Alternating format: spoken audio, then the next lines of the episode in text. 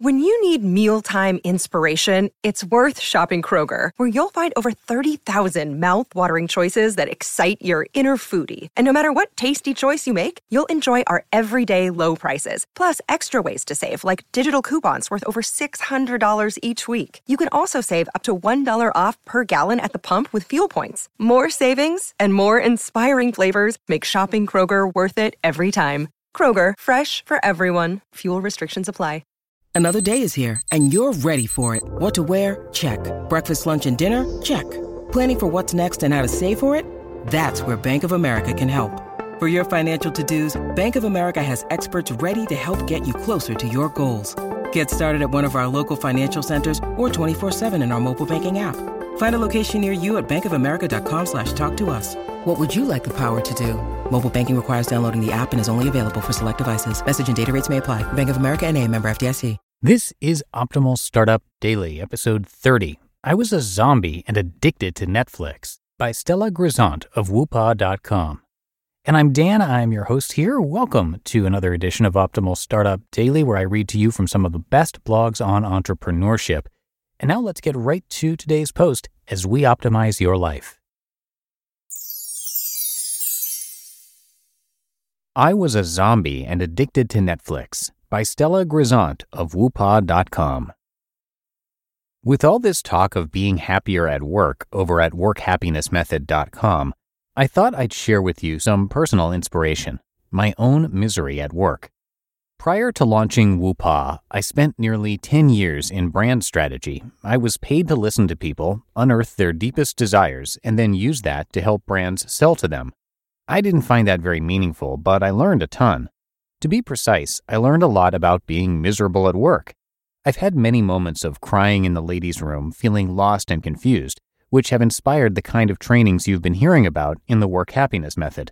So I got myself out of there. If I couldn't be happy, I didn't want to be there. I decided to dedicate my hard won business skills to helping women entrepreneurs, and I coached over 1,200 women entrepreneurs in designing the career and life of their dreams.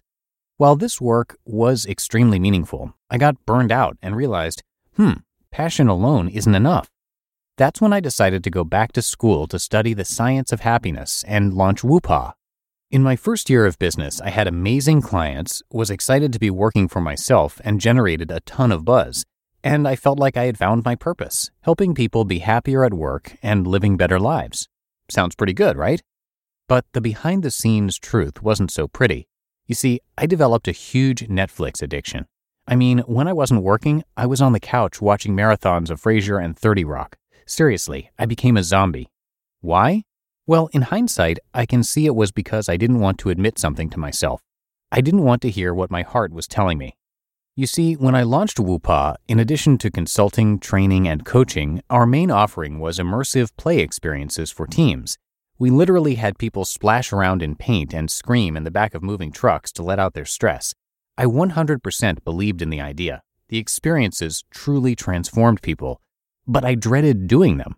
I hated lugging buckets of paint across Manhattan and driving 16 foot moving trucks around the city.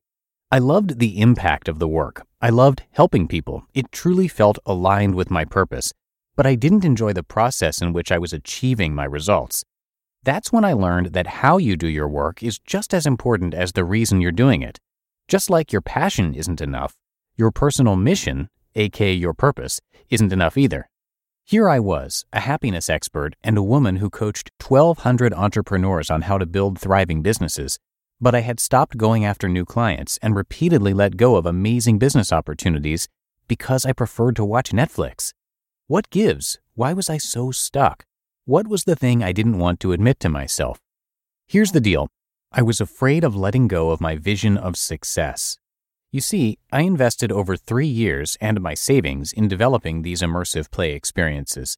I had a big vision for how we were going to change the world. I told everyone about it.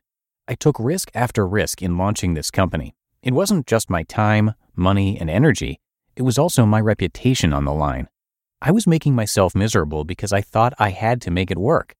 But somewhere in that foggy land between depression and numbness, I had a realization. I knew something had to change. So I employed a rigorous process of self reflection, which I'm actually going to be teaching later this fall in an eight week workshop.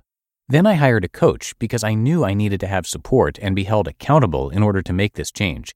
I wasn't going to be able to let this go alone. I gave myself time to mourn my vision because even though I was miserable, it was still hard to let that vision go. And I employed the strategies I teach my clients. Now I am happier than ever. My revenues are up 300% over last year. I have more flexibility in my schedule than ever. My husband and I host dinners with our friends several nights a week, so my sense of community is richer than ever. And there's a picture from last week here in the post. I have a great workout routine, and I feel like I'm taking good care of my body. I regularly am inspired by my clients and say out loud, I'm so grateful to get paid to do what I do. I am flourishing in a deep way. I share my story to show you that being happy at work isn't something that just happens. Our path to finding the work and life that make us happy isn't always direct, and it doesn't always end up looking like what we thought it would. Being happy takes courageously looking inward and asking yourself, what do I really want?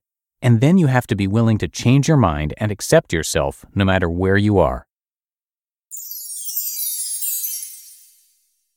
You just listened to the post titled, I Was a Zombie and Addicted to Netflix by Stella Grizont of Woopaah.com. When it comes to hiring, don't go searching for the one. Just meet your match with Indeed.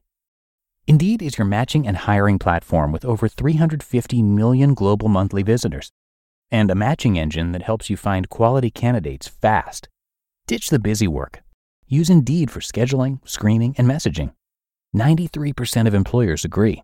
Indeed delivers the highest quality matches compared to other job sites. And one of the things I really love about Indeed is that it filters out those incompatible applicants. So when you're hiring, the process is much faster and you only have to consider applicants that are already likely to be a great fit. And listeners of this show will get a $75 sponsored job credit to get your jobs more visibility at indeed.com slash startup. So just go to indeed.com slash startup right now and support our show by saying you heard about Indeed on this podcast.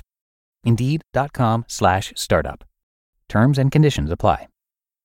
And hey, I want to thank Stella so much for letting us read her content here. And let me tell you a little bit about her. As a speaker and executive coach, Stella Grizont works with overachievers who are seeking deeper career fulfillment and with organizations who are dedicated to elevating the well being of their employees. In the last 12 years, Stella has coached over 1,300 individuals in 17 countries.